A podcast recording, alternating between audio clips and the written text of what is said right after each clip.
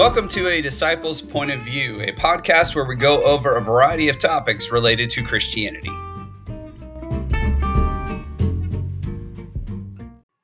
Hello and welcome to this week's A Disciple's Point of View. So last week we had a little bit of a special, something that was kind of on my heart given the things that are going on in the world right now and what we believe and what I believe is the next prophetic event on God's prophetic calendar, which I believe to be the imminent rapture of the church. And so I kind of wanted to record something like that so that there would be, if it indeed does happen in our lifetime, and if it indeed does happen very soon, as many prophecy-minded Christians do believe is going to happen, I wanted to have something out there in the world that would suffice as some sort of quote-unquote left behind message. Not that I'm sitting here trying to advocate the movies of Left Behind. I believe they were very campy and kind of parascriptural and whatnot. But regardless, I wanted to have something to leave behind, so to speak. And so we're going to pick up our study in John this week, and we're going to talk about basically Jesus at the Feast of Booths.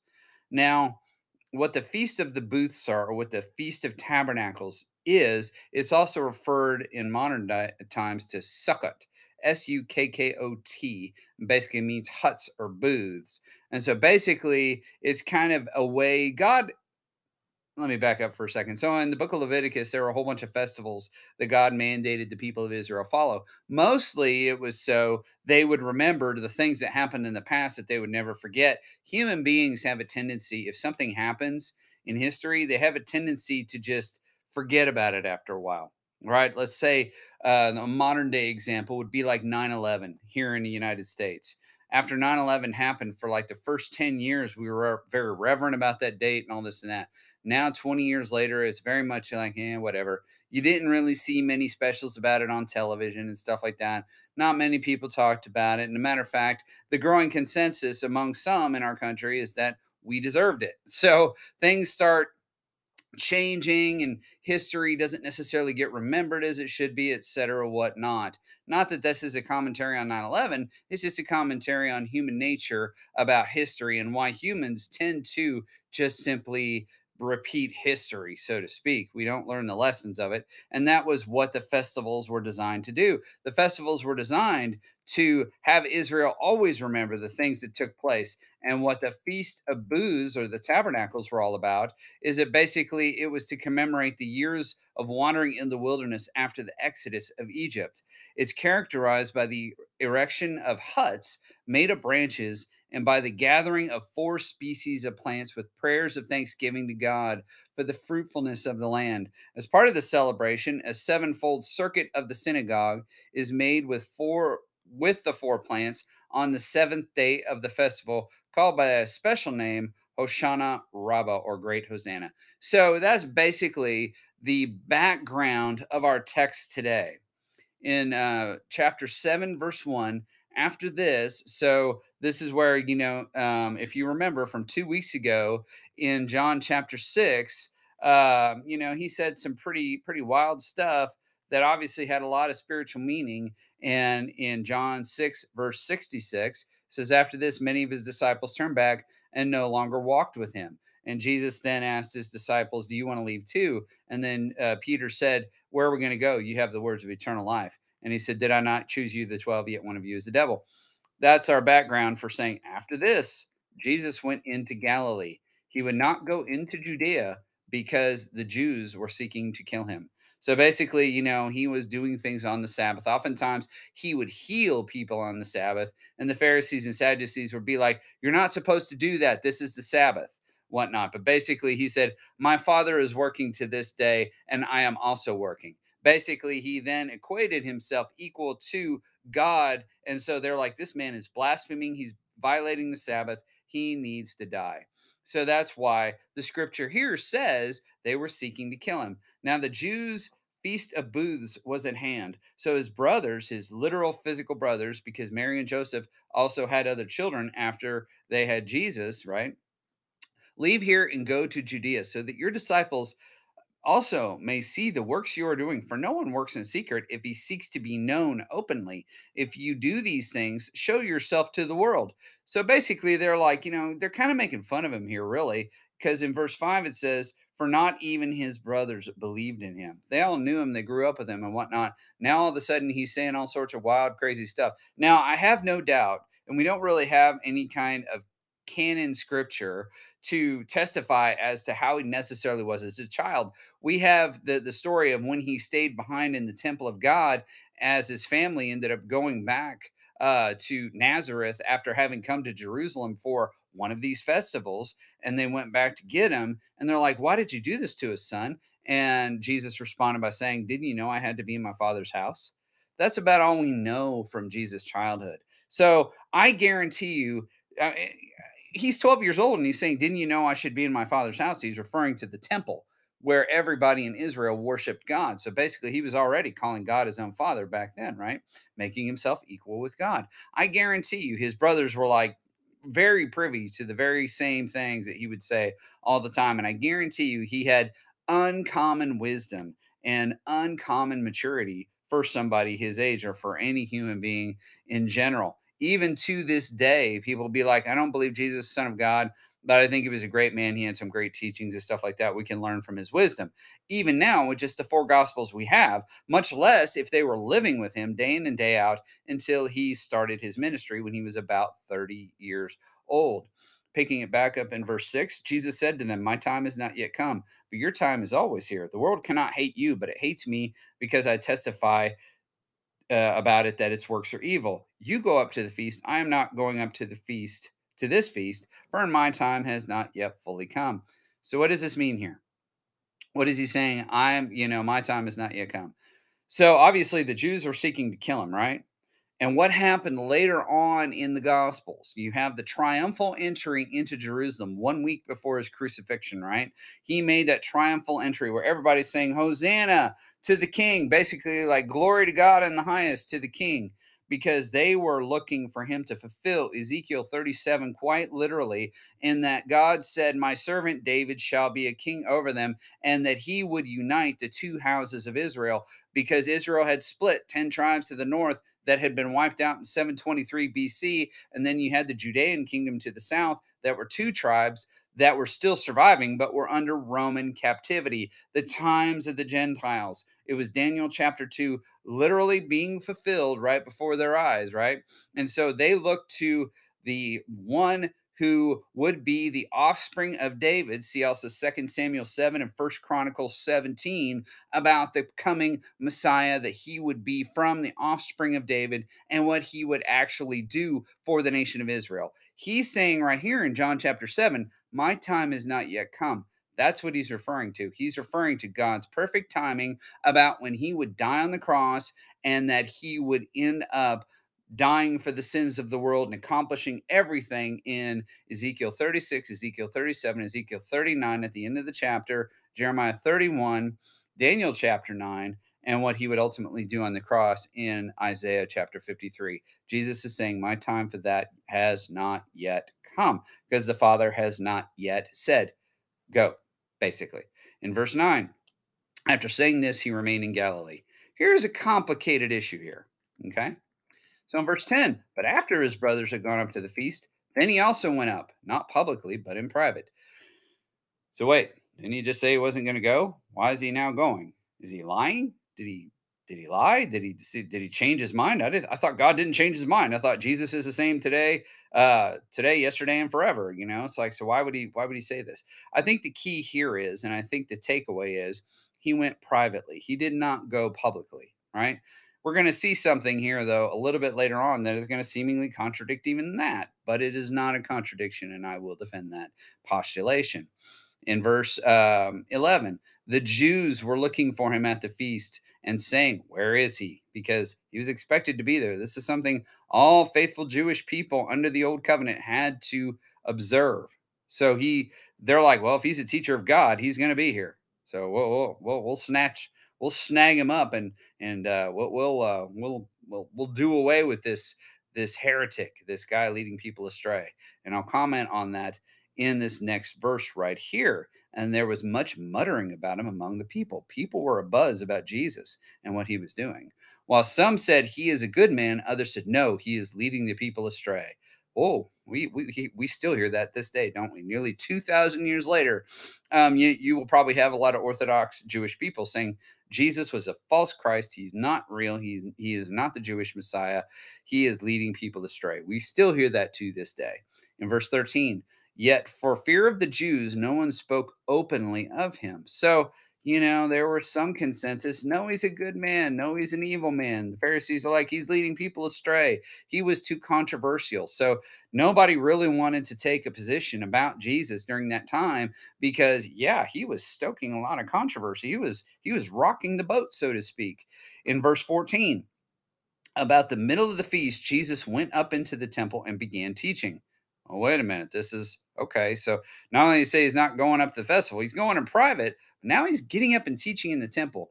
One commentary I read that Jesus basically practiced the same thing that other rabbis would do. They would almost kind of play tag team. They'd get up and teach in the temple, and they would kind of tag team off of each other. It would be as if, like me doing this podcast, if I was just sitting in a room, maybe delivering this podcast or a talk or whatever, and maybe somebody else got up and kind of built off what I said. And then somebody would get up and build off what somebody else said and whatnot. It was almost like, you know, kind of like small groups gathered all around the temple, and they would all be teaching the people and whatnot and basically telling each other about God, right? In verse 15, then the Jews marveled, saying, how is it that this man has learning when he has never studied? This is because, well, number one is because he is God in the flesh. So, I mean, that's pretty self-explanatory.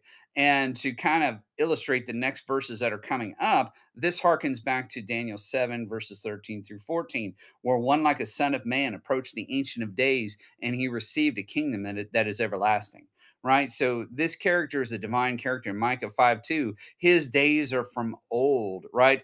In Isaiah chapter 9, he shall be called Emmanuel, God with us. Right? So this character, this person is going to be divine. So it makes sense why he has such learning, even though he's never studied. He's the one that gave the law in the first place, right? Anyway, back up in verse 16. So Jesus answered them, my teaching is not mine, but he who sent me. So he was one like a son of man who approached the Ancient of Days. So basically, in essence, even though I said he was the one that gave it in the first place, he is also the one that has now put himself under total subjection to the Father, much like we have to do. Jesus became like us in every way, yet was without sin. So it's that very same thing. It's that very same idea that basically he's saying, I heard this from the Father. It's not my own teaching. I heard it from the Father kind of thing, right? In verse 17, if anyone's will is to do God's will, he will know whether the teaching is from God or whether I am speaking on my own authority. The one who speaks on his own authority seeks his own glory, but the one who seeks the glory of him who sent him is true, and in him there is no falsehood. So basically, consider too, I often think about this whenever I contemplate the sacrifice that Jesus made on the cross. If he was just simply a man and somehow had never sinned in his life, I would think that God would look at him not necessarily as somebody who could die for the sins of the world, past, present, and future. He has to be, to some degree, infinite, because in essence, the sacrifice of Jesus on the cross has covered from the sin of Adam all the way to the end of time and everywhere in between. That is a lot. If you believe in the biblical timeline, it's about 6,000 years of human history, and there have been a lot of humans come and go.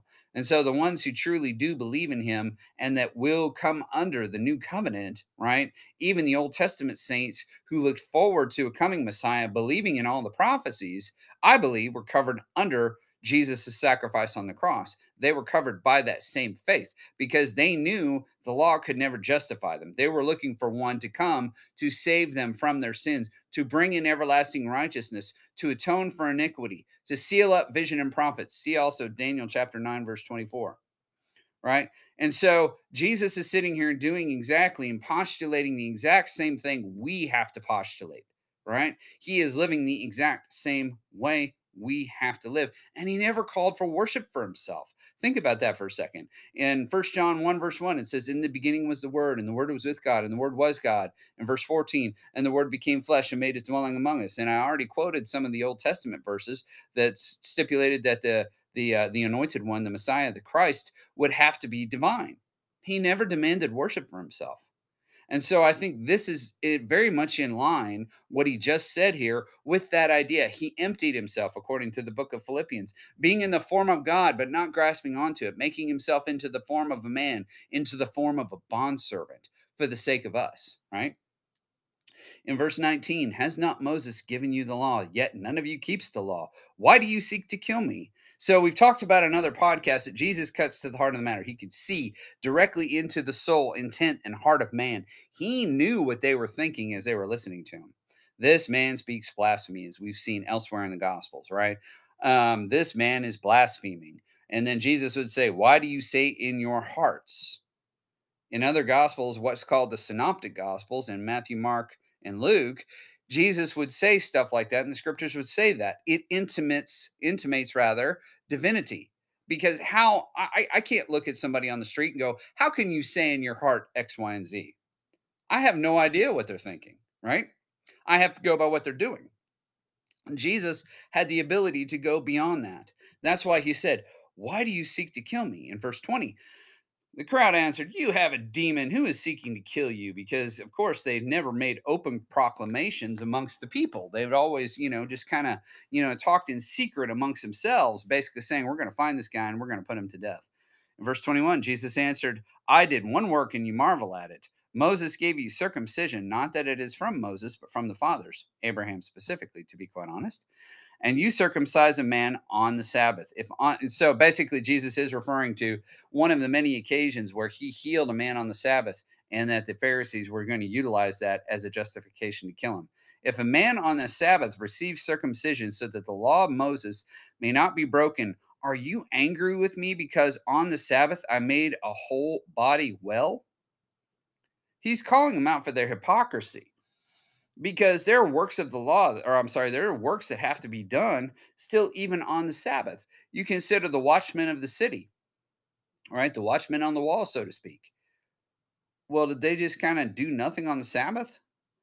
Probably, or probably not, because the enemies of Israel would have known that on Saturdays, or whatever day, in the ancient times it was considered to be, on Saturdays, for our intent and purpose here, well, we could just go invade the city because the watchmen are observing the Sabbath. So we can go up and invade the city and we'll be just fine. In verse 24, Jesus said, do not judge by appearances, but judge with right judgment. I want to expound on that verse further. So that's John chapter 7, verse 24. And don't use this, by the way, people, to go around judging other people. However, Jesus talked about in the Sermon on the Mount, judge not lest ye be judged. And people throw that around all the time. As a matter of fact, I've seen it on Twitter. It's like, you can't judge another brother. Now, I would say we shouldn't be walking around going, that man's not saved or this person's not saved. I would say if they're displaying nothing but the fruit of the flesh or the sins of the flesh, according to Galatians chapter 5, you might have a good case for that. But Jesus is saying even here, do not judge by appearances, but with right judgment. He's basically saying, you're wanting to kill me because I healed a man on the Sabbath. And yet we circumcise people on the Sabbath so the law of Moses is not broken. And yet you're mad at me because I made a whole man well. Judge not by appearances. Judge with right judgment. Start making your decisions about the moral implications of God rightly and not by just some random standard that you choose for yourselves, basically cherry picking here and there. It's like, this is okay, but that's not okay. No, it's either all okay or it's not. I made a whole man well. You circumcise just simply so the law of Moses isn't broken. I saved a man's life. I allowed it so that he could walk. I allowed it so that he could see. I allowed it so that he would be rid of this horrible disease. I raised a person from the dead, which he did on many occasions. There are at least a few that I can think of off the top of my head. But yet you're mad at me for that, and you want to kill me for that. And yet you just simply circumcise people so the law of Moses isn't broken.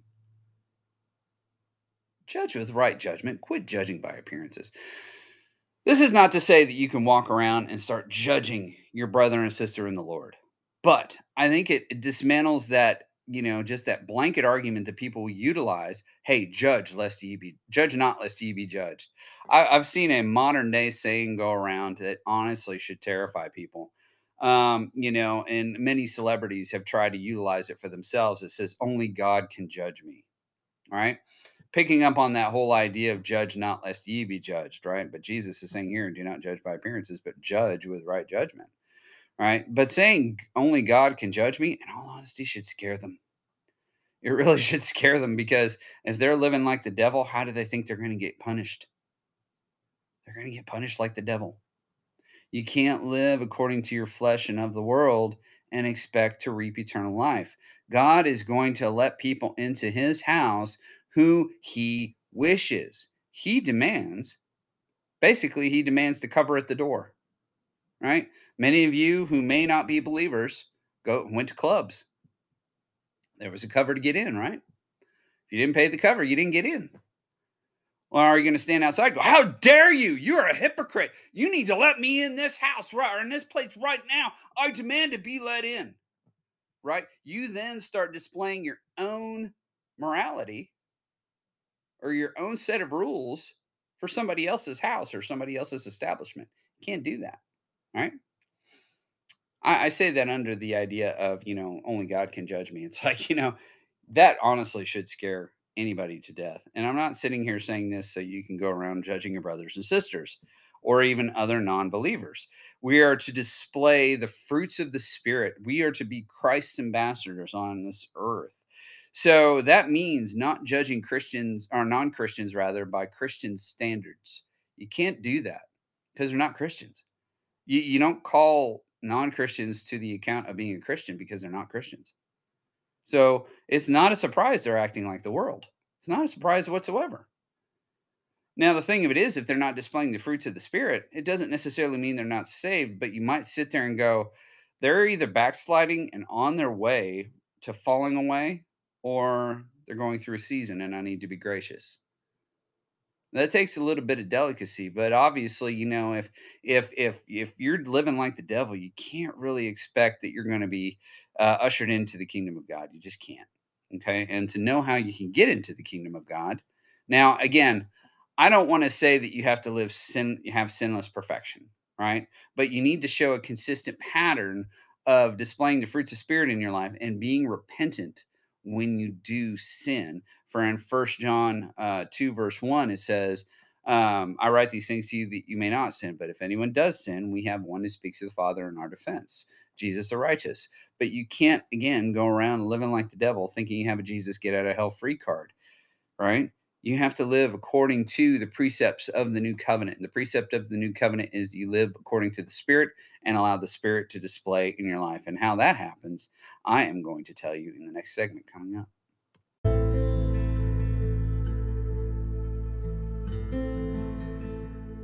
At this point in the podcast, I want to reach out to you. And if you have never done so, if you have never entered into a saving relationship with God through the Lord Jesus Christ, I want to invite you to do that today. All you need to do is believe. Believe that Jesus was who he said he was. He was God in the flesh. Believe in your heart that he died for your sins and rose from the dead. Confess him as Lord. And the Bible says that you will be saved if you do that. If you truly believe in your heart that Jesus is who he said he was, and that he did exactly what he said he would do for you, you will be saved. It is simply that easy. A lot of people say prayer.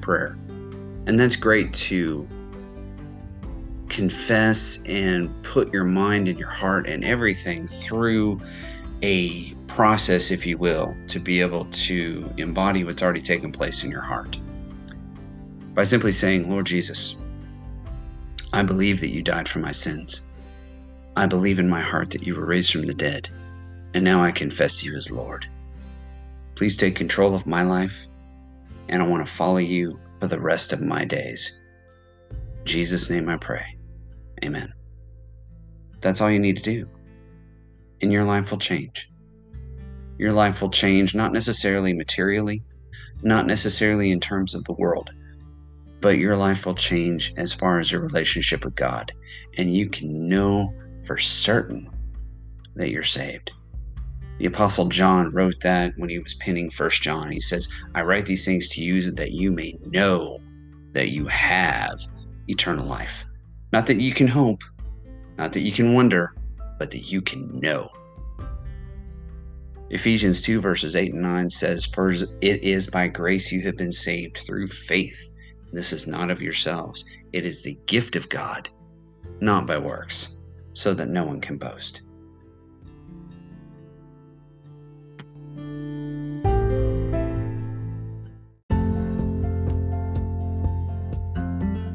I want to thank you so much for listening to my podcast today. If you'd like to get in touch with me for any reason, I have the links for the social networks that I am connected on in my bio for this podcast. I'm also available at Gmail at DisciplePOV, that's DisciplePOV @gmail.com. If you have anything that you would like to convey to me, such as something you agree with, something you don't, or anything else, or if you did receive the Lord Jesus Christ into your life, I'd love to hear from you today and to assist you on your new eternal journey.